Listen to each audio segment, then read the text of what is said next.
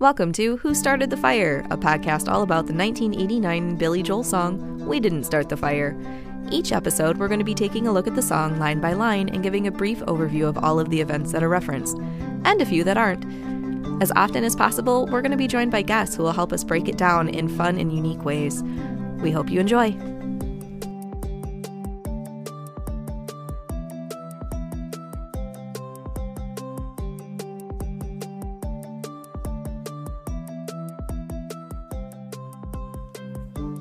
This is episode 19 Little Rock, Pasternak, Mickey Mantle, Kerouac. I'm Jen. And I'm Mark. Let's go. All right, we're back, baby. Yeah. Again. Back, back in the pod studio. After how long? Uh, it's been a minute. yeah. It's been a little while. I think our last episode was back in October. Um, something like that. Yeah, that sounds right. It's, it's been a few months. It has been. Well, to be fair, though, we did have a lot of s- things that were happening. so- Yeah. Sorry. Yeah, unfortunately, everything just kind of happened all at the exact same time, uh, and something had to give. So Yeah. we had to push pause, but we're back. Mm-hmm. Um, we have hopefully a schedule worked out. Um, Yeah. to kind of help keep things flowing a little bit more smoothly, uh, hopefully with fewer interruptions, and uh, the interruptions that we will experience will hopefully be uh, shorter in Yeah. length. Because this one was just, it was a lot. Um, Mark uh, was very busy with work and school, and then he got um, a really big role in one of his dream productions. So that Yep. kind of took up every waking moment that he had. Um, and I had some some work things happening where just all of a sudden there weren't enough hours in the day to do anything. yep. so, oh, Things well, have slowed down a- little bit. for now at least. Enough for uh, us to do this Yeah. show again. So Yeah, so there is the possibility that we might kind of have to almost take like season breaks. Yeah. Um, even though we don't really have seasons. Yeah. Um, but just know that like we might occasionally have to take these intermittent breaks that last a little bit of time, the same way that some other uh, shows will do in between different, uh, you know, like seasons of their show. So we hope that you can be understanding. Um, we're doing our best. yes, we're we're grateful for all of you who've who've been patiently waiting. So thank you guys. Yeah. so, um, but since you've already waited so long, uh, should we just go ahead and and get going? Let's get into it. Okay. So the events in this episode take place in and around the year 1957. So we're, you know, looking at Little Rock, Pasternak, Mickey Mantle, and Kerouac. And um, a couple of these topics could, in theory, have happened outside of 1957, but grouped together with everything else. Um, it seems likely that this line of the song is meant to represent that year. Yeah. Um, so we're gonna start off with Little Rock. Woo. Eh, don't cheer just yet. Oh no. Okay then. Not ooh. Yeah. What's the opposite? Of, yeah, yeah, there we go. Yeah, there we go. There we go. Uh, so Little Rock. Uh, so September fourth, nineteen fifty-seven, nine black students were blocked by the Arkansas National Guard from attending Central High School following the Brown v. Board of Education ruling. Uh, they later were escorted by federal troops into the school on the orders of President Eisenhower. Yeah, like you said. Yeah. Ooh. Yeah. so, um, in episode 16, we talked a bit about uh, Rosa Parks um, and um, all of the things that were happening uh, with, you know, the civil rights movement. Uh, we talked a little bit about Plessy versus Ferguson. Um, we talked about the um, Alabama bus boycott. That was actually the, the lyric uh, in the song was Alabama, uh, and it was referring to that bus boycott that was orchestrated um, to protest segregation.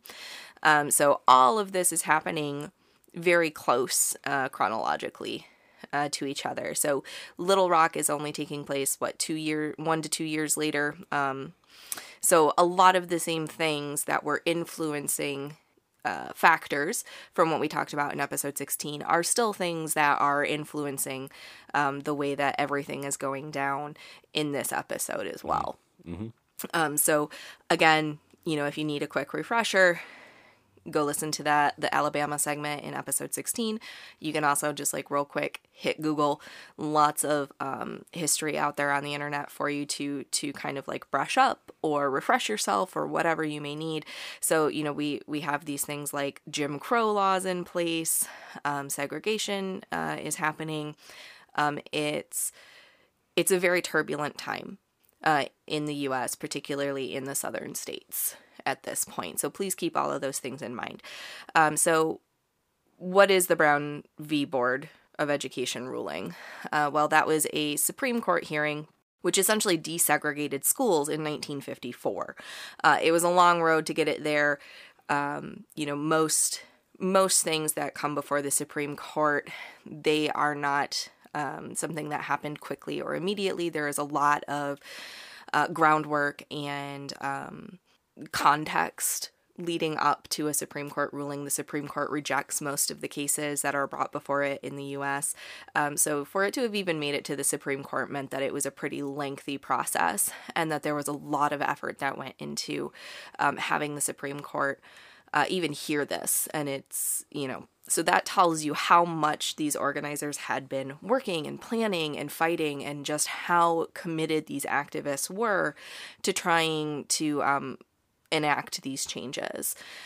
Um, so the Brown versus Board of uh, Education was brought before the Supreme Court, and in it, the Supreme Court ruled, quote, We conclude that in the field of public education, the doctrine of separate but equal has no place. Separate educational facilities are inherently unequal, end quote. Um, so okay. basically, um, prior to the Brown v. Board ruling, we had that um, iconic iconic ruling of Plessy versus Ferguson, which stated that segregation was not a violation of constitutional rights as long as the facilities that were provided were equal. And that happened in 1896. And despite multiple challenges across the years from various angles and by various um, groups and peoples, it continually was upheld until uh, this 1954 Supreme Court ruling, which was unanimous when it said that separate but equal um, just doesn't really apply, and that inherently one is going to be better than the other one. And so it's impossible to be separate but equal, especially when talking about something like public school education, uh, which is funded by tax dollars. Mm-hmm. Um, so this was a really huge turning point and a milestone decision because it undid a previous Supreme Court ruling um, and it opened the door for all kinds of things to change and to happen that activists had been working for for a very long time.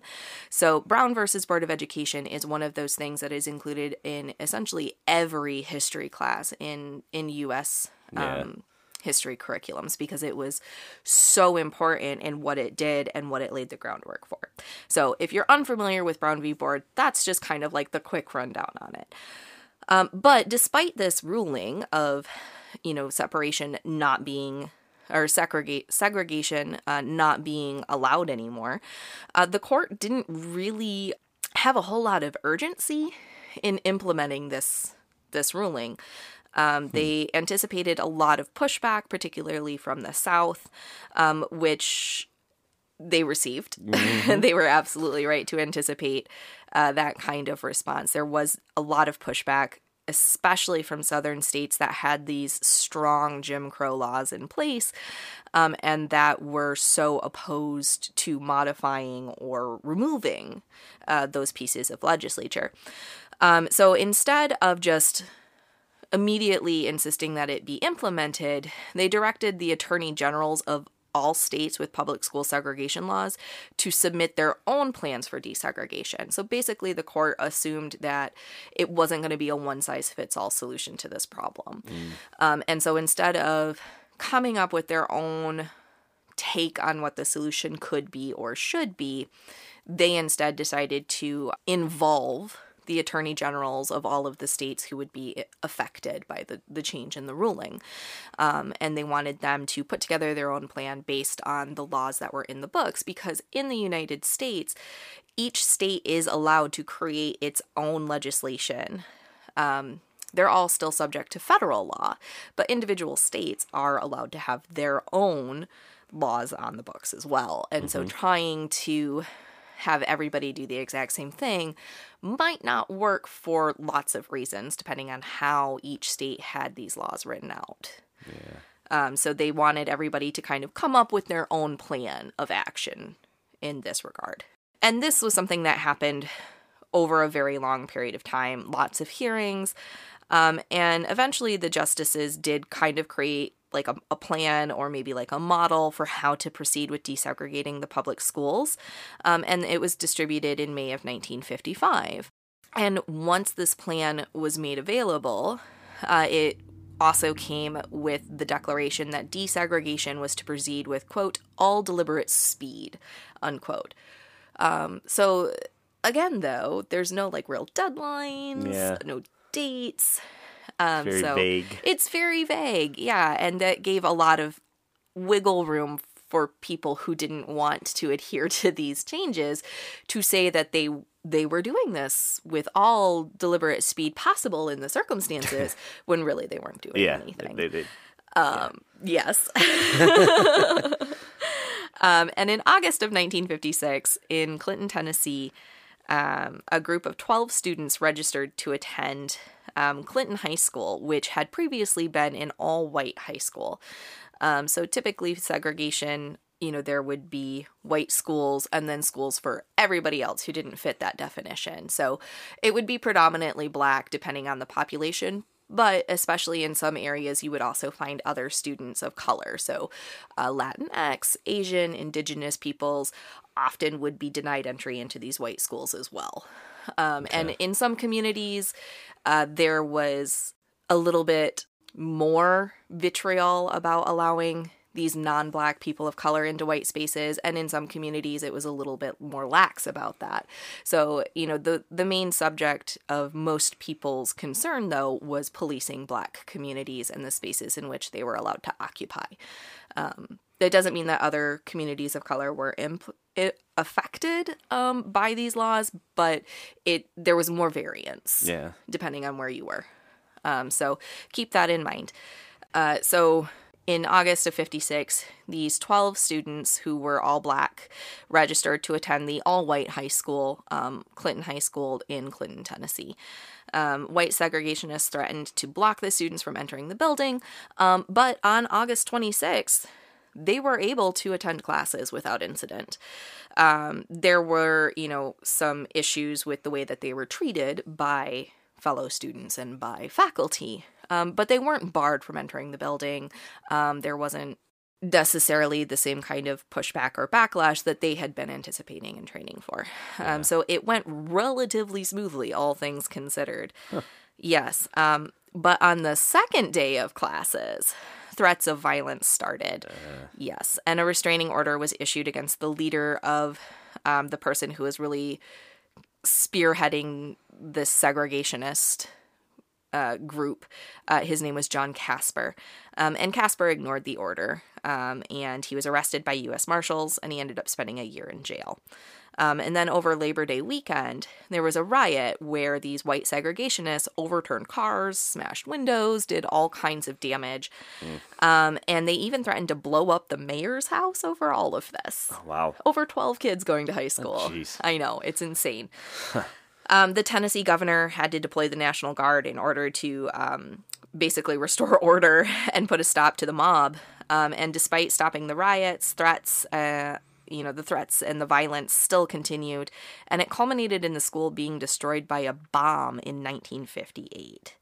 Um, there were no further incidents reported after the school was later rebuilt, though. Um, and so, you know, this happens in 1956 in Tennessee, but we're talking about uh, 1957 in Arkansas. So, why am I talking about this? Why are you talking about this? Why this? am I talking about this?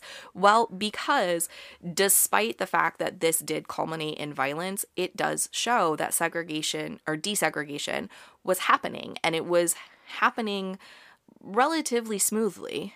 I know that that sounds insane seeing as they bombed the school Yeah. uh, two years later. But the reality was the problem wasn't the the students of color who were being introduced into the student population. The fear was that by allowing black and brown students into white schools, that they would somehow um, cause these problems. and would be the be you know bad influences and Ah. would do this that and the other thing um clearly they weren't No. um they they weren't it, was not it was not the students who were newly enrolled in the classes Yeah. that were the problems um most of it were not people that were involved in the school whatsoever Yeah. uh it was it was people dealing with bigotry Hmm. through violence uh Imagine that. living in other parts of the community. Yeah. So, you know, we can see that this is something that was able to to be accomplished. And actually in 1957, um, we see some of these students are graduating. Uh, so before Little Rock, we see some students of color able to graduate from all white high schools as a result of desegregation in other areas of the country. So Arkansas trying to say that this was going to be a huge problem, there was evidence to support that it wasn't going to be unless they made it one themselves. Um, and they made it one themselves. yes. So Once the little, yeah, yes, yes. So in Little Rock, Arkansas, there were nine students who, nine black students who enrolled in an all white school. Um, and unlike the Clinton, the Clinton 12 and some other groups, the Little Rock Nine faced massive amounts of pushback right from the very beginning. Um, so the Clinton 12, they were able to have their first day of school without incident. The Little Rock Nine were literally blocked by the National Guard from walking into the doors Wow. of the building. Yes. And the Arkansas governor, Orville Faubus, is the one that called in armed uh, adults to barricade a building from being entered by nine new students. Ugh, boy. Yes, yes. Um, and he claims that he did this in order to protect the students. He said that there was the possibility that violence might break out if they were allowed into the building to attend classes. But again, the Clinton 12 showed us that that couldn't all or that that wasn't always going to be the response that it could in fact be something that happened relatively smoothly without incident Um, so Faubus just didn't want them going into an all-white school Yeah. um, for other reasons, uh, and it had nothing to do with the safety of these nine black students. yeah. And he absolutely refused to allow the students to enter the building, and he wouldn't back down from this position to the point where the president of the United States had to intervene. He sent in federal troops to remove the Arkansas National Guard Oh, wow. and to escort these nine teenagers into a building so that they could attend classes. Oh, man. That, yeah. That's terrible. Such such a massive escalation. Such a massive escalation. And for the most part, once they were allowed to attend school, things went okay. You know, there Yeah. it wasn't smooth sailing. It wasn't like everybody was immediately friends. There were tensions and there were problems and there were issues that they had to face day after day. But once they once they were allowed into the building, um it started going a lot easier. So again, it wasn't the problem that the students were in the building. It was the people who weren't even involved in the school community itself Making it a problem. making it a problem. Yeah. And because of the way that Governor Faubus reacted um, to and the fact that he just kept digging in and doubling down to the point where it involved federal troops being ordered by the president of the United States uh, to allow nine students into a high school, it literally um, meant that all eyes were on the Little Rock Nine.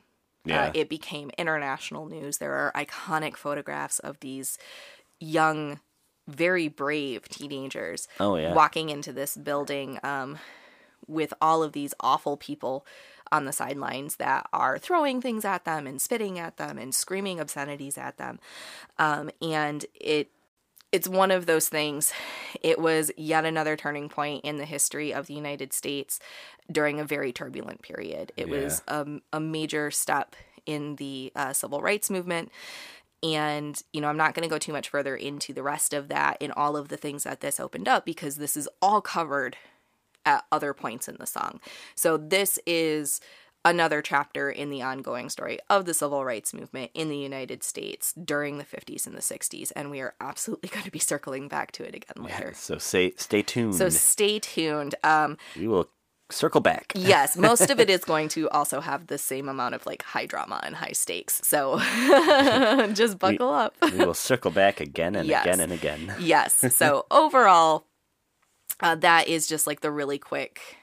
Um, I know it's probably not super quick, but that is kind of like the overview of the Little Rock Nine and all of the things that they faced um, and the um, ridiculous behaviors that they had to deal with. Uh, so before we completely wrap this segment up, though, I just want to take a quick moment to say the names of those very brave nine students.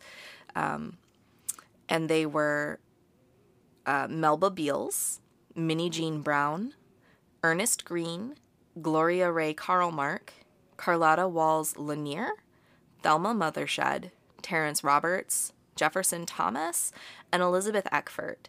Uh, and if you Google the Little Little Rock Nine, you'll probably find this very iconic photo of a single teenage girl uh, who is walking through a, a column of screaming people. Um, and that is Elizabeth Eckford.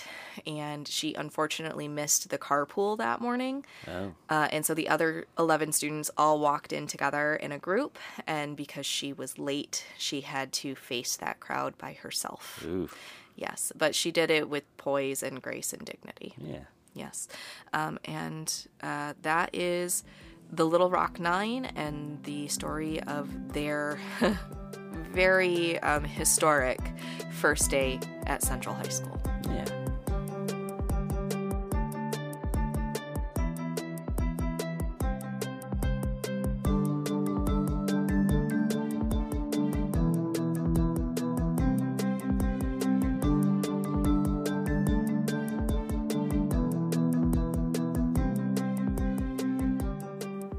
So how do we follow that up? Um, well, the next line in the song is Pasternak. Pasternak? Pasternak. Do you, have you ever heard of uh, Boris Pasternak? No. What about his um, Nobel Prize winning novel, Dr. Zhivago? No. Okay. Well, that's what this reference is. Uh, Pasternak in the song most likely is referring to um, the fact that Russian author Boris Pasternak's Nobel Prize winning novel, Dr. Zhivago, was published in 1957. Hmm. Yes. Yep, never heard of it. yeah, it I I had heard of it um just kind of like briefly and in passing. I would see it, you know, maybe on like lists of books you should read before you die. Um those kinds of things. I think it was on um a list of like extra credit reading for some of my like AP English classes in high school and stuff. Um but I I ended up picking other books on the list instead of Dr. Zhivago Yeah. Um, but it sounds like it's actually a very in- interesting story um and it, was fascinating doing the research to this i fell down an awful lot of rabbit holes What's new? um i know on this one not least of all because um there is a, a portion of the novel that takes place in the Ural Mountains, which is where the Dyatlov Pass incident happened. And like that's a whole other thing. Um it's a bizarre bizarre thing that happened. It's still not fully understood. That's a whole nother thing. Like we don't have enough time in this episode for me to talk about the Dyatlov Pass incident, but believe me, I want to. Google it. Google it. Um Diet yeah. Love Pass. Dyatlov. Yep, D Y A T L O V. Uh, Oh. It's named after one of the people um, who died. Gotcha. Yes. Yep. So if you're interested in the Dyatlov Pass incident, um, if, if your curiosity has been um, piqued, please know though that there is a lot of um, graphic things that happened um, and that there were no survivors. Um, so it's it's it's it's not the Donner Party. Uh, that's that's different. Okay. I think I think I know what you're talking about, but Okay, yes. So, not- yeah. yes, if you're interested and you're curious about it and you have the stomach for it, look it up. It's fascinating. Um, the last podcast on the left, in particular, does like a three part three part deep dive into it, which is just phenomenal, but again, some of the things are a little on the graphic side. So Yeah. know what you're getting into on this one. Um, but uh, there is no actual connection to the Dyatlov Pass incident um, with Dr. Zhivago or Boris Pasternak. Um, so no worries. We don't need a trigger warning for that particular uh, issue in here. It just sent me down uh, so many rabbit holes uh, because there was the thinnest connection possible. But now that we've gone down that tangent, let me tell you a little bit about Boris Pasternak and his novel. Okay. Okay, so the novel explores the very complicated love life of a young man during the Rus- Russian Revolution and World War One. Um, the story itself spans approximately 40 years, um, so it, it really has a lot of content to it. Um, and just so that, like, your dates are uh, your timelines in your head are uh, where they need to be. Uh, World War One began on July 14th of 1914 with the assassination of Archduke Franz Ferdinand, um, and it uh, continued until November 11th of 1918 when the armistices were signed. Um, so during that four-ish years um, that World War One spanned, the Russian Civil War was also occurring. So that war began in November, according to the Gregorian calendar, in 1917, um, and it's typically considered to have uh, concluded on October 25th of 1922. So remember, at this particular point in history, uh, Russia was using a different calendar. He- they were using the Gregorian calendar as opposed to the rest of the world, which is using the Julian calendar. So sometimes you'll see that those dates are a little bit different depending on whether the source is um, making that change from Gregorian over to Julian. Um, right. but it spanned approximately the last year of World War One, and then continued from that point on. So the Russian people experienced a prolonged period of war Yeah. from 1914 until 1922 ish. Yeah. so that's a lot. um, and the main character is named Yuri. He's raised by an aunt and an uncle after the death of his parents while he was still a child. Uh, he goes to medical school, and while he's there, he meets Tanya, who he uh, marries and has a child with. Um, a few years later, he becomes a medical officer in the army, um, and he's stationed in a small town away from his family as a result of that. While he's in this small town um, where he's stationed with his military service, um, he meets a woman named Lara, and she's married to a, a man who is also a soldier, um, and he's missing in action. Um, and she also has a small child. She has a daughter. Um, and Yuri becomes infatuated with Lara um, almost immediately from the time that he he first uh, sees her.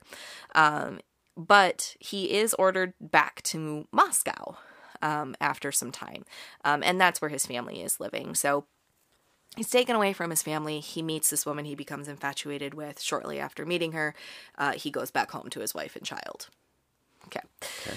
Um, during this time, his wife Tanya and their son have been struggling just to survive. Um, they're having a hard time, you know, making men's ends meet, um, paying the bills, buying food, which is pretty common um, for you know most people during this time frame, especially living in Europe where the fighting is uh, you know predominantly happening. Right. Um, and having Yuri come back home, um, they're hopeful that it will make things better, but it doesn't actually seem to improve the situation whatsoever. So there is just this added tension and strain that t- comes along with living in poverty. Yeah.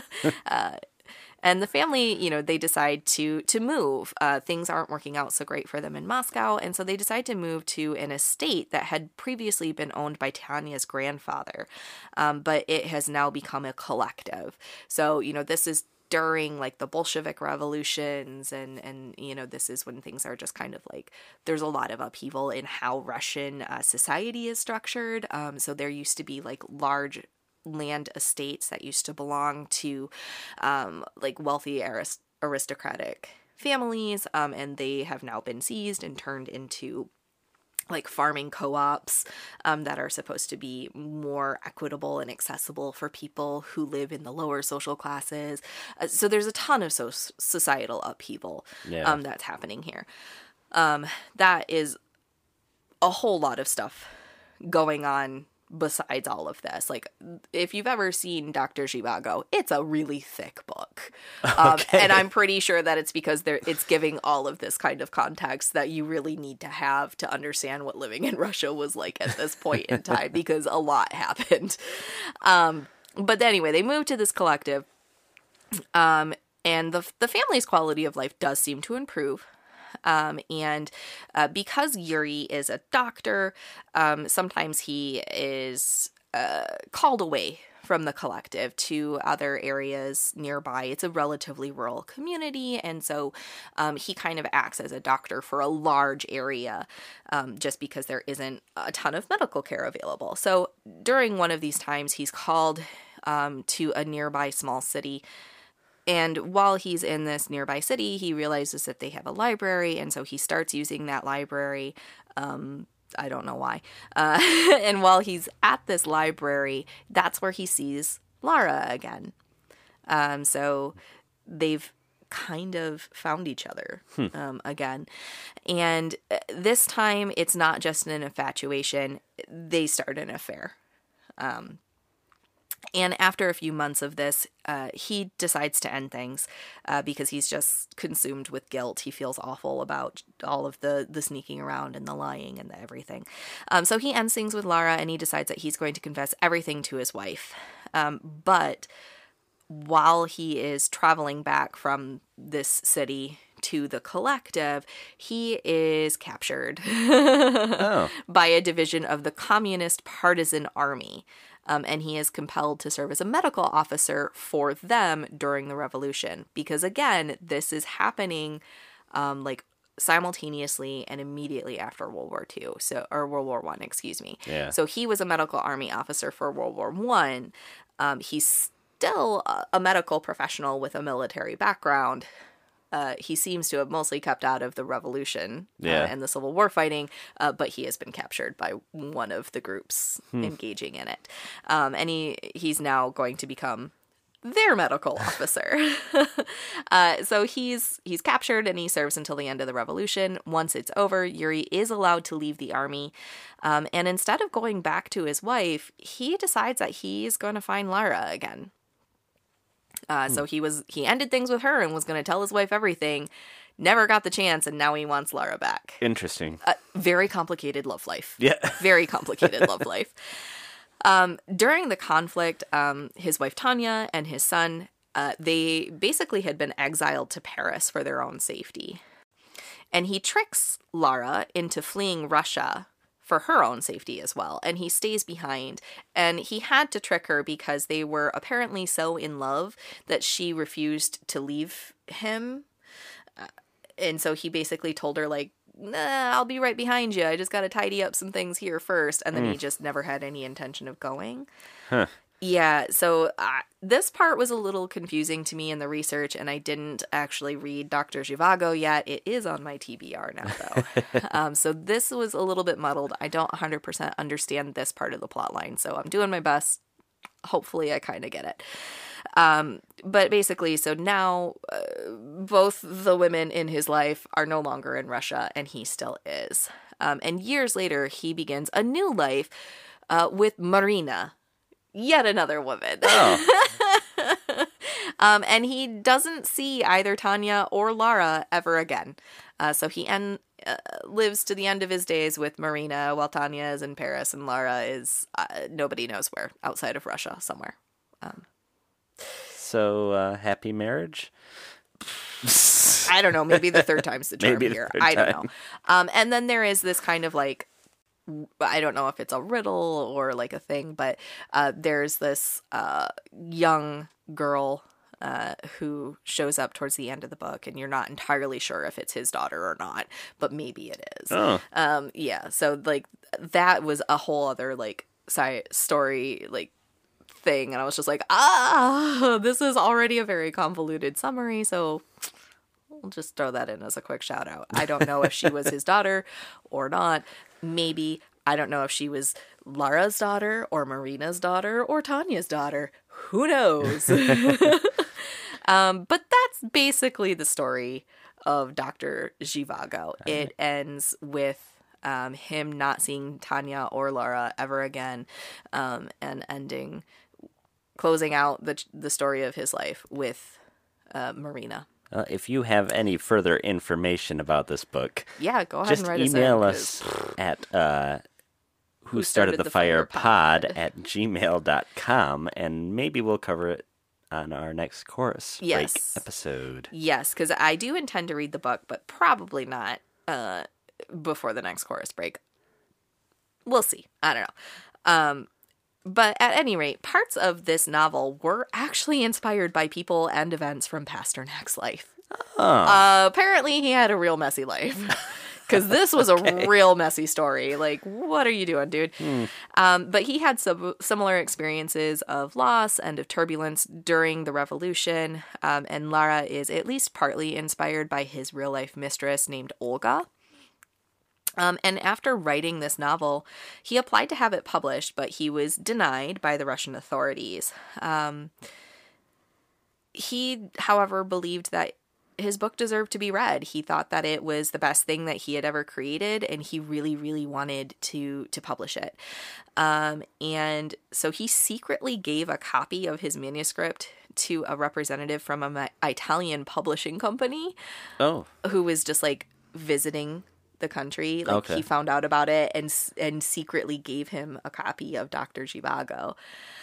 And reportedly told this representative, quote, "You are hereby invited to my execution," unquote, when he handed him the manuscript. Because defying Russian authorities could have mm. culminated in death. Yeah. I mean, do you remember when we talked about the the secret speech? Oh man, we we learned a lot of things. we learned a lot of things about Russia in the fifties. Yeah. Um, so he really was taking a huge risk in defying the Russian authorities and trying to get his book published after they said that they weren't going to allow it. Um, and the book was published. Uh, it was translated and published despite the anger of Russian authorities. Um, and there was even this like wild, um, wild thing where the CIA collaborated with a Dutch publisher um, and they arranged for the distribution of thousands of Russian language copies of the book. Uh, Oh. yes. So they they tr- they translated it or not translated. They they published it in the original Russian um, Yeah. because uh, when it was first being published, it, wa- it it was translated into other languages, um, and then the CIA was like, you know, who needs to read this? the Russian people. So they public they worked together with a Dutch publishing company to publish the Russian language version of Dr. Zhivago and to discreetly distribute the book to Russian nationals at the 1958 Brussels World's Fair. Um, that way they could smuggle it back to Mother Russia and allow Russian citizens to read the book that the Russian authorities did not want them to read. Yes. Um, and again, thousands of copies discreetly smuggled into the country as a collaboration of two different governments. wow. Yes, isn't it so wild? um, yeah, so that was like absolutely uh, crazy, but it was apparently very popular in Russia. No. Okay. Yeah, Well, uh, and uh, people did everything that they could to keep it on the down low, uh, and it was you know allegedly like taken apart, so you would have to like only get segments of it, so that way it was easier to share, um, and people would like hide it in the linings of clothing or in suitcases, and like you would get the first installment, and then you would pass it on to the next person, and then you'd have to go get the next installment. It was very covert. Uh, yeah, just wild. Um, and apparently, Olga, um, Pasternak's mistress, she worked as a translator and an editor. Um, and she worked on Dr. Zhivago and was imprisoned for it and was later and was sent to a labor camp on more than one occasion. She was repeatedly arrested and sent to labor camps and gulags. And ultimately this book won a Nobel Prize in 1957 but Pasternak, Boris Pasternak, was forced to uh, decline or reject the the Nobel Prize under threat of deportation by Russian authorities. They would not allow him to accept the Nobel Prize for his his novel. Wow. Yeah. And uh, Olga ended up back in prison again for her contributions to the book um, after it, he declined the Nobel Prize. She was put back into prison, um, and Pasternak and his wife, because Olga was his mistress, not his wife, Yep. um, Pasternak and his wife died penniless, despite the fact that it, his novel was a worldwide bestseller. Wow. Yes. So Boris Pasternak died in 1960. Um, it looks like he had been married twice. I couldn't find any information about his first wife other than the fact that he had been married and divorced. Okay. Um, so his second wife, named Zenaida, she died in approximately 1966. The historical record is a little bit fuzzy about that. Um, and then Olga lived until 1989. So Olga was meant to be the third wife we lived out the rest of his days with. Uh, maybe. Well, Lar- Lara was based on Olga. Yeah. Oh. Oh. So, uh, you know, I don't know, but she she outlived Pasternak and his second wife. Um, and there was like this whole other rabbit hole that I started to go down, but I stopped myself because it was going to be a whole other thing. But there was a lawsuit involving like copies of Dr. Zhivago and royalties of it, and should it go to um, uh, Pasternak's uh, children, or should it go to Olga? Should it be split between them? Uh, does does the Russian authorities get any of this? Like, I started to fall down the rabbit hole, um, but I realized how late it was getting, and I closed my browser, so I don't know how that was resolved. So if you have any more any more information, Yeah, yeah. Because Email this, us. This whole thing was absolutely fascinating from start to finish. There's a film adaptation of Dr. Zhivago, uh, which uh, apparently was really well received, Oh. um, and I would love to give it a watch sometime. Maybe that would clear up some of the like confusion because this is a very complex, complicated plot line involving lots of characters. yeah. Um, so at some point we're gonna have to watch Dr. Zhivago. It is also on my TBR list now. So okay. yeah, it was fascinating. I I really had only heard of it in passing before, but um, now I really want to see all of like learn more about it. yeah. so yeah, that is uh, Pasternak. okay. Yeah.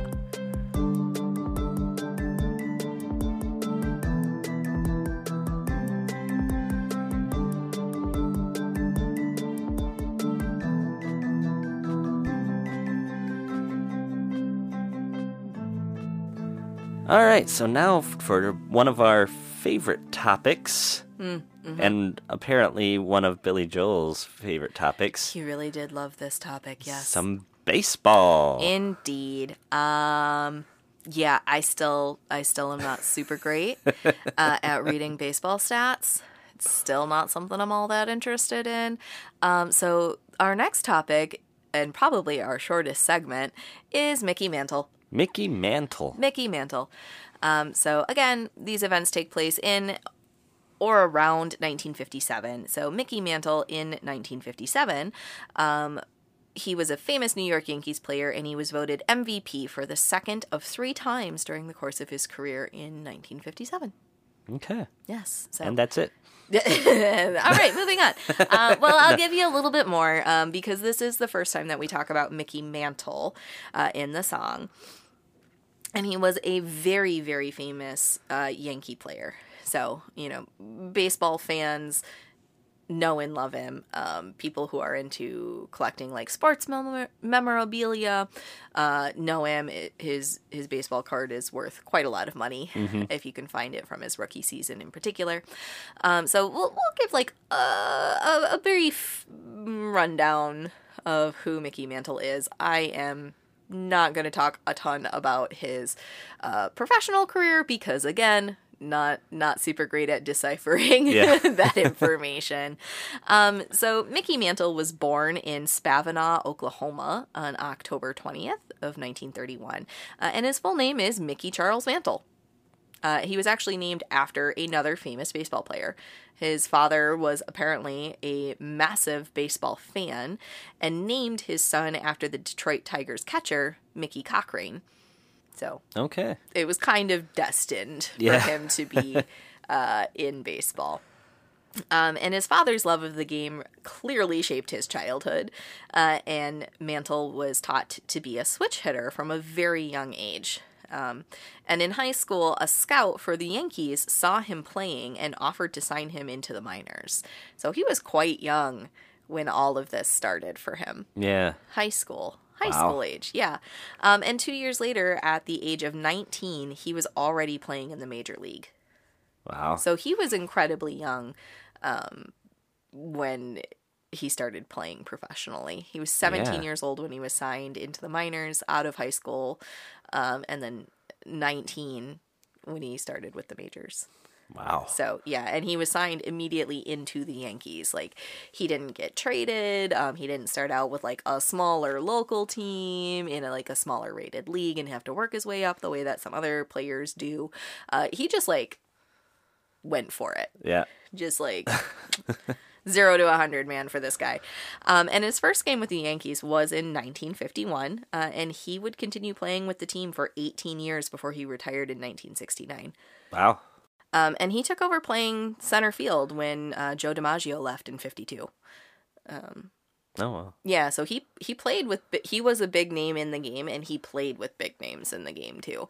Um, and he would hit a total of 536 home runs over the life of his career. Um, and as mentioned at the beginning of the segment, he would be voted MVP three times um, in 1956, 1957, and again in 1962. Um, and he also won the American League Triple Crown in 1956. So 1956 was an eventful year for him. Yeah. And many say that 1956 was actually his best season. So that might be what this uh, lyric is referencing is his 1956 season as opposed to his 1957. Um, but it's a little bit hard to say. It, it could be either, it could be both, it could just be in general. Yeah. it's hard to say. Um, sometimes the chronology of this song is a little loosey goosey. So, you know, 56, 57 ish. Yeah. The words rhyme, Yeah. so we'll fit it in there. Exactly. Yes. so sometime in the in those mid 1950s, Mickey Mantle uh, was worth commemorating. Okay. Uh, yes. um, and he was inducted into the Baseball Hall of Fame in 1974. All right. Yeah, um, and he was diagnosed in 1994. He was diagnosed with an alcohol related liver disease, including cirrhosis, hepatitis, and liver cancer.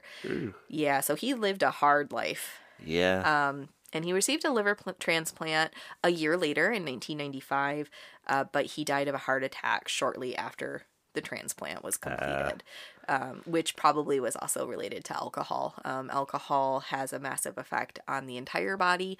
Um, So even though the liver was probably the main culprit of his health issues, it certainly wasn't the only thing that had been impacted by those lifestyle choices yeah. so yeah he he he lived a an impressive life um he is an iconic uh baseball player um and we we know that Billy Joel loves his baseball. yeah. so that's Mickey Mantle. All right. Oh, and because I was curious, I just did a, a, a quick Google search um, for how much a, Rick, a Mickey Mantle rookie card is worth. Um, A lot. it's a lot. It's a lot, a lot. Do you want to take a guess? Um, one million dollars. You're not wrong. Oh, Uh, so, yeah, yeah, yeah, yeah. So, according to Sports Cards Rock, uh, there are two potential rookie cards that are considered by collectors uh, to be a Mickey Mantle rookie card. One is from 1951, and that card typically values between $2,000 and a million dollars or more. Depending Oh. on condition. Um, and then there is also the 1952 card for Mickey Mantle. Um, it looks like these were released by different um, publishing companies. That's why there's two different cards. Um, but the 1952 one values between $5,000 and over $2 million. Um, again, yeah, right. Um, and according to MLB.com, there was a Mickey Mantle baseball card that sold for the record setting price of $12.6 million. Yeah. Twelve point six million Uh, dollars. Um, and this was one of those 1952 um, cards. for a card. Yes. E- yep. Yep. Yep. Uh, and the article was written in Aug- August 28th of 2022. So very recently, this card sold for that amount of money. Yeah. So, um, just in case you were curious, the way that I was. Okay. yeah. So, yep. That uh, I think that's gonna wrap it up for us. Okay. Okay.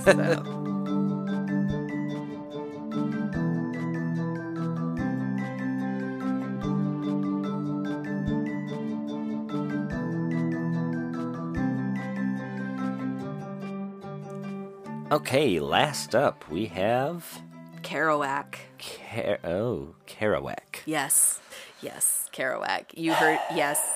Um, Mark heard me complaining a lot during the research of Kerouac. Yep. All right. we, we're also in the middle of watching uh, Quantum Leap, and we yes, saw an episode with Kerouac. Kerouac. Yep, yep, yeah. If you've seen it, you know what I'm talking about. Uh-huh. He was insufferable in that. Uh, and he seems insufferable just in general, so seems like they really captured his character. All right, so 1957, um, author Jack Kerouac publishes his famous work On the Road uh, on September 5th of 1957. And that's it. Goodbye. Bye. All right. It's been fun. See you next Uh, week. You know what? No, if I had to suffer, you guys get to suffer with me. It's fine. All right. So I know that you had to deal with uh, me griping and Oh, yeah. complaining. Uh, but other than those outbursts, do you know anything about Jack Kerouac or um, his book On the Road? Uh, yeah. Yeah. Probably some like pop culture references. Yeah. Yeah. Yeah. Yep, they're all over the place. Um, so if you watch uh, Third Rock from the Sun, there's like a couple of episodes where one of the characters becomes obsessed uh, with the book. Um, and there's a ton of references there. That happens pretty often. There's a lot of like TV shows or even movies where there's like a character who is particularly um, infatuated. You see that character with the uh, beret and the Yes. bongos and the black clothes. Yes. So there's there's quite a lot of like pop culture references that like you might not know their references to Kerouac and On the Road, but you're probably uh, pretty familiar with them. So, Jack Kerouac was born March 12th of 1922 in Lowell, Massachusetts. Um, and his given name was actually Jean-Louis Lebris de Kerouac. Um, so he was a French Canadian. Um, and the family, his family, the town that they lived in, um, all of all of this community, they were all French Canadian, and his first language was the French Canadian dialect of Joual, uh, as opposed to English. Yes, so English was his second language, um, and he attended Columbia. Um, uh, you know, after he finished uh, high school in Lowell, he attended Columbia University, um, and it was there that he would meet lifelong friends Neal Cassady, Allen Ginsberg, and William S. Burroughs. Um, and together, these four men would help to create a literary style and a subculture. Beat. The beats. Yep, the beats. Um, you'll often sometimes hear them referred to as beatniks, um, but this was not something that they called themselves. This was something that they were um, derivatively called by other people outside of the subculture. Yeah. Um, so originally, beat was meant to express that they were tired of dominant or square culture. Um, and later, beat was redefined to incorporate, uh, quote, the sense of converting alienation into spiritual transcendence, unquote.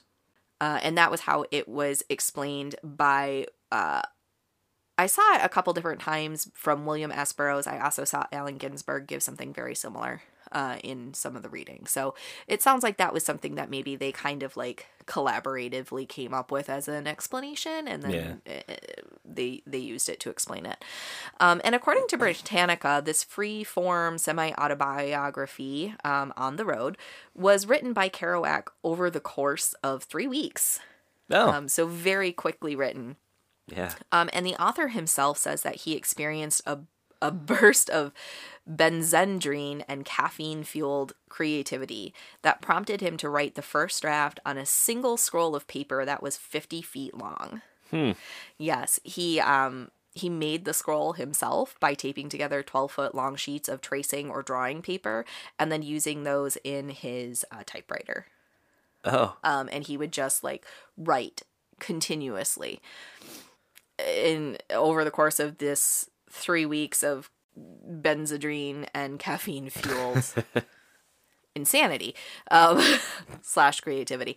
Um, and the first draft is often referred to simply as the scroll for obvious reasons, uh, because it literally is a scroll. Oh, paper. yeah. Yes. um, so it did go through a little bit of editing, but uh, a lot of it was just kind of left the way that it had initially been written. Um, and the story is this free form, again, semi autobiographical novel um, that follows uh, these two friends who go on adventures drifting across the US. Um, so the characters were Dean Moriarty and Sal Paradise. And uh, Dean Moriarty was based on uh, Kerouac's real life friend Neal Cassady, who was one of the the people that was super formative in the creation of beat culture, right? Um, and Sal Paradise is is based on himself, and these two characters would travel across North America, crisscrossing back and forth on various road trip adventures. Um, they spent several years drifting around, um, mostly in the U.S., but also in parts of Mexico, um, and that's true for Kerouac and, and Cassady, as well as the fictional characters that were based on them. They actually did drift around the US and Okay. parts of Mexico for several years. Um, and he lifted a lot of their real life experiences and put them right into On the Road. Um, so that's why it's considered semi autobiographical. He changed certain uh, things about the characters themselves and he kind of like blended several real life people into like one fictional person. Um, and he invented some things so that there was a little bit of a plot going on um, between some of the characters. Uh, but some of this was actually just like copied and pasted out of his real life. So it's considered semi autobiographical as a result of that. Um, and most of the characters that he wrote about in the book are based on people from his life um, and or that he met during his adventures. Okay. Um, yes. And one of the most noticeable uh, features of the book itself is the way that it's written. Um, he kind of uses this stream of consciousness uh, style of writing, um, and it's sometimes it's kind of rambling and you know like weird incoherent run-on sentences and then other times it's very poetic um it's just kind of all over the board it definitely seems like something that was written by somebody in a drug fueled haze over three weeks on a single piece of paper okay. uh, like if you had to picture a book that fits that description this is gonna be it Yeah. Yes. yes. um so in the book we have um again several of the characters are based on real life people. So Allen Ginsberg is Carl Carlo Marx, not Karl Marx, Carlo Marx in the book. Um, and William S. Burroughs is um, Old Bull Lee. And in the book, he's described not only as a traveler and a writer, but also as a junkie, which I can't imagine William S. Burroughs was super duper thrilled about being Yeah. called. I don't know if he had a drug problem in real life or not, but I imagine being called a junkie by his good friend in an incredibly popular piece of literature probably kind of stung a. Uh, yeah. So if if you were wondering, like, you know, Neal Cassady is Dean Moriarty, who who were the other people? That's who they are in the book. So, um, but all four of these these people, they were at the center of what it really meant to be beat, um, and on the road was a huge part of the creation and the shaping of that beat subculture. So even though um, William S. Burroughs and uh, Allen Ginsberg um, and Neal Cassady were instrumental in this movement and in the creation of this subculture, it really was Jack Kerouac's novel that just kind of like springboarded it. Yeah. So the Four Men are often considered like at the heart of beat subculture um, and uh, anything that's considered to be beat literature, poetry, music, whatever. It really all comes back to On the Road with Jack Kerouac. Um, and he was, you know, the writer, uh, Kerouac and his novel, they were celebrated and they were uh, and embraced by many, particularly um, younger people who just kind of felt um, maybe a little bit restless or a little bit of a, adrift. He spoke to that part of them because in this book, he just has this like wanderlust, this restlessness, this urge to do something different, to to to buck societal norms and to to not fit neatly into the box. Yeah. Uh, and that was something that really resonated with a lot of people of the time, particularly younger people who just kind of felt disconnected from um, the way that previous generations saw the world and, you know, maybe didn't feel like they fit into that society. Um, so it really spoke to that and it was embraced by a lot of people. But it was also uh, something that garnered a ton of criticism. Um, there were a lot of people that really looked down on uh, Kerouac and his friends and this book and the whole subculture and the whole movement. Um, you know, some critics of the book called it crass and uncouth. Um, there definitely are some depictions in there of violence and of sex and of drug use and things like that. And so it really wasn't something that um, a lot of people were super open to or you know really understood the appeal of. Uh, so there were people that were calling it you know crass and and and all of these things. Um, and truman capote he famously said of kerouac's very frantic writing style um, that the book quote uh, that isn't writing it's typing unquote just so much disdain in so few words.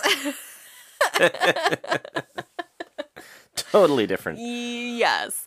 Um, but despite, you know, the um, criticism and the people that didn't really understand it, On the Road was an incredibly popular book.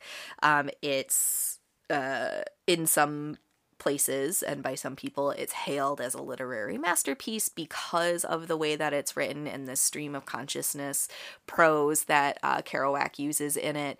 Um, people will talk about how it is this invaluable insight into the youth of America at the time. Um, there's there's all kinds of things where people are applauding it for what it is, um, despite you know maybe some some shortcomings or some some problems with the way that it was uh, written or put together. Um, and it is uh, still to this day a relatively popular book. It seems to be falling off in popularity, though.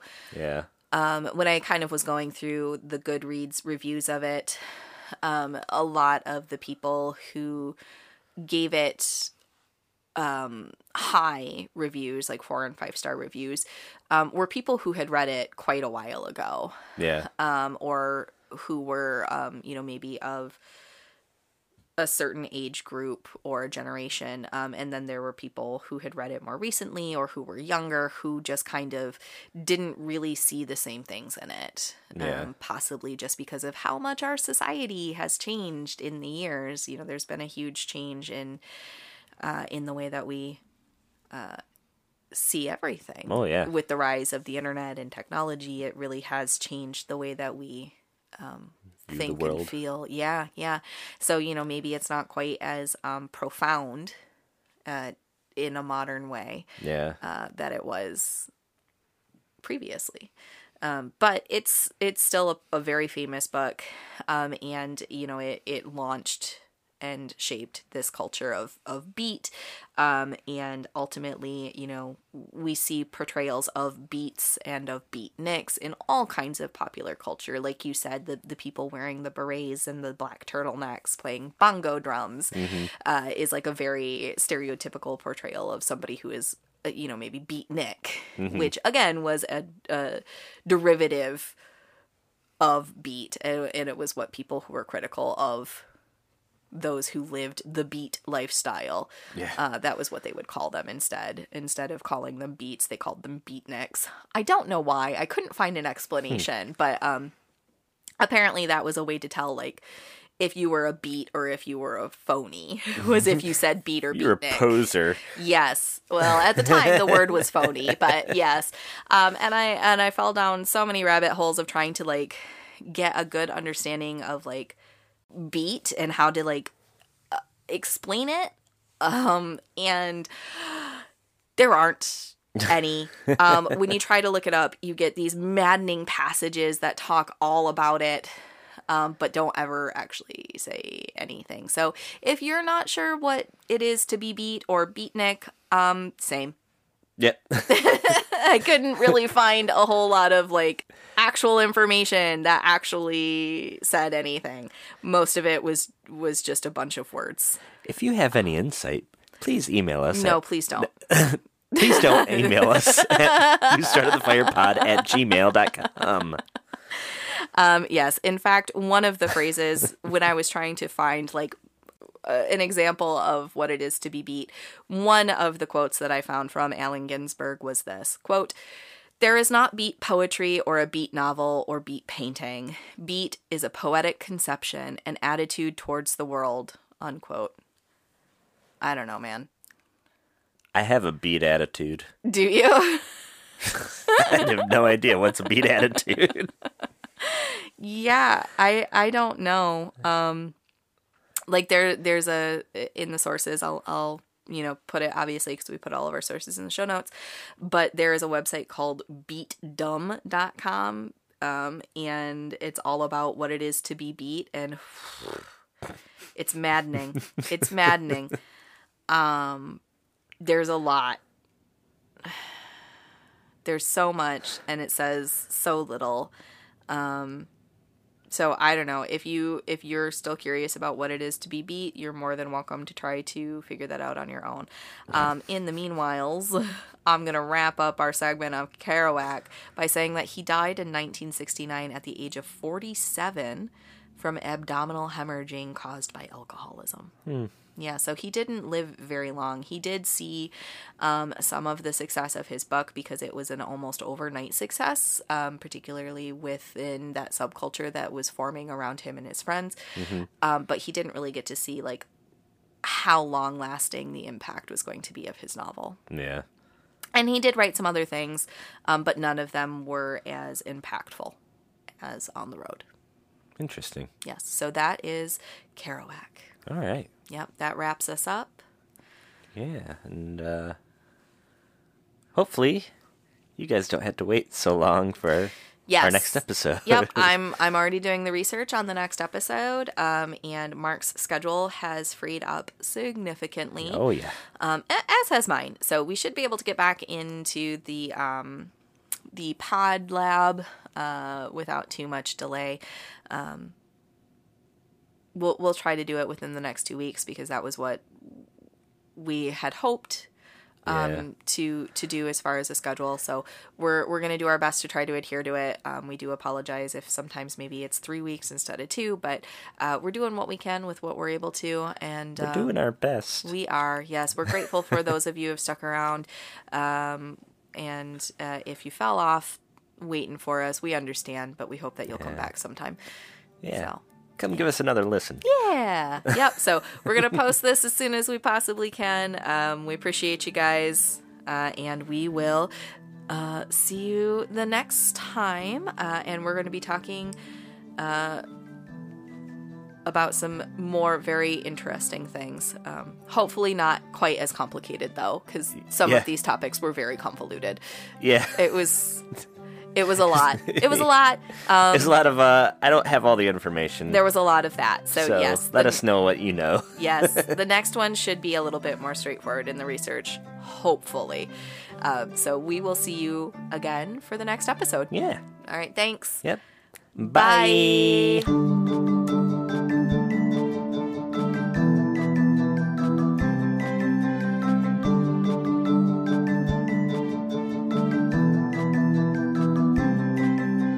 Thanks for listening. If you enjoyed the show, please rate and review it. It really helps us out. Our sources are in the show notes, and if you'd like to reach out to us about this or any other episode, drop a line to who started the fire pod at gmail.com. Want to help support the show? You can find a listener support link in the show page. We really appreciate your generosity. We hope you'll join us again next week for the next lyric.